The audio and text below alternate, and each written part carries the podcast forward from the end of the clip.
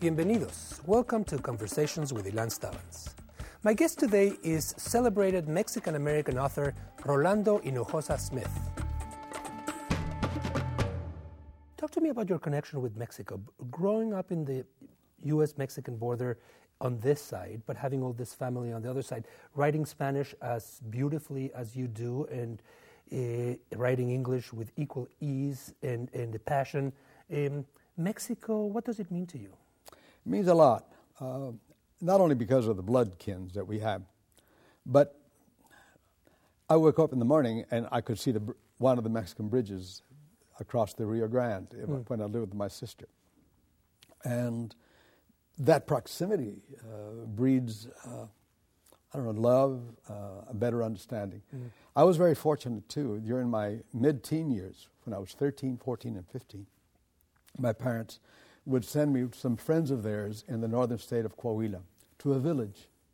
So for three months of the year, I would speak nothing but Spanish. And mm. then come back in September, and it'd be Spanish until English started invading again.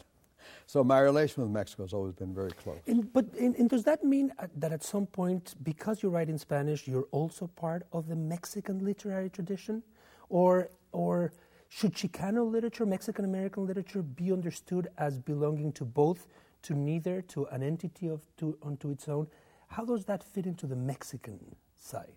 That is problematic, but there was a an anthology published in Paris of Latin American writers. Our names and pictures were there Cortázar, Daniel Moyano, you name it. Mm-hmm. And I'm there. So there's a map of Mexico and there's a map of Texas, and my name's there, and an arrow pointing southward. So it's part of the uh, patronímico, right? Mm-hmm. The last name and uh, the outlook and everything. So, mm. But I am an American. However, because I also write in Spanish, uh, I'm recognized by good friends in Mexico City, writers, of course. You are very well known internationally for your um, for the creation of this astonishing geography that uh, exists, obviously, in the imagination on the Rio Grande Valley in the in Texas, on the U.S.-Mexican border, Klail City. You most of your books, if not all. Um, in one way or another, are set there in uh, Belken County. Um, when I read them, and, and I read them with, with enormous admiration, I think of Faulkner and I think of Garcia Marquez, who have also created this, this uh, autonomous, um, non existent reality. How did this, this region come to you? How did you start exploring it?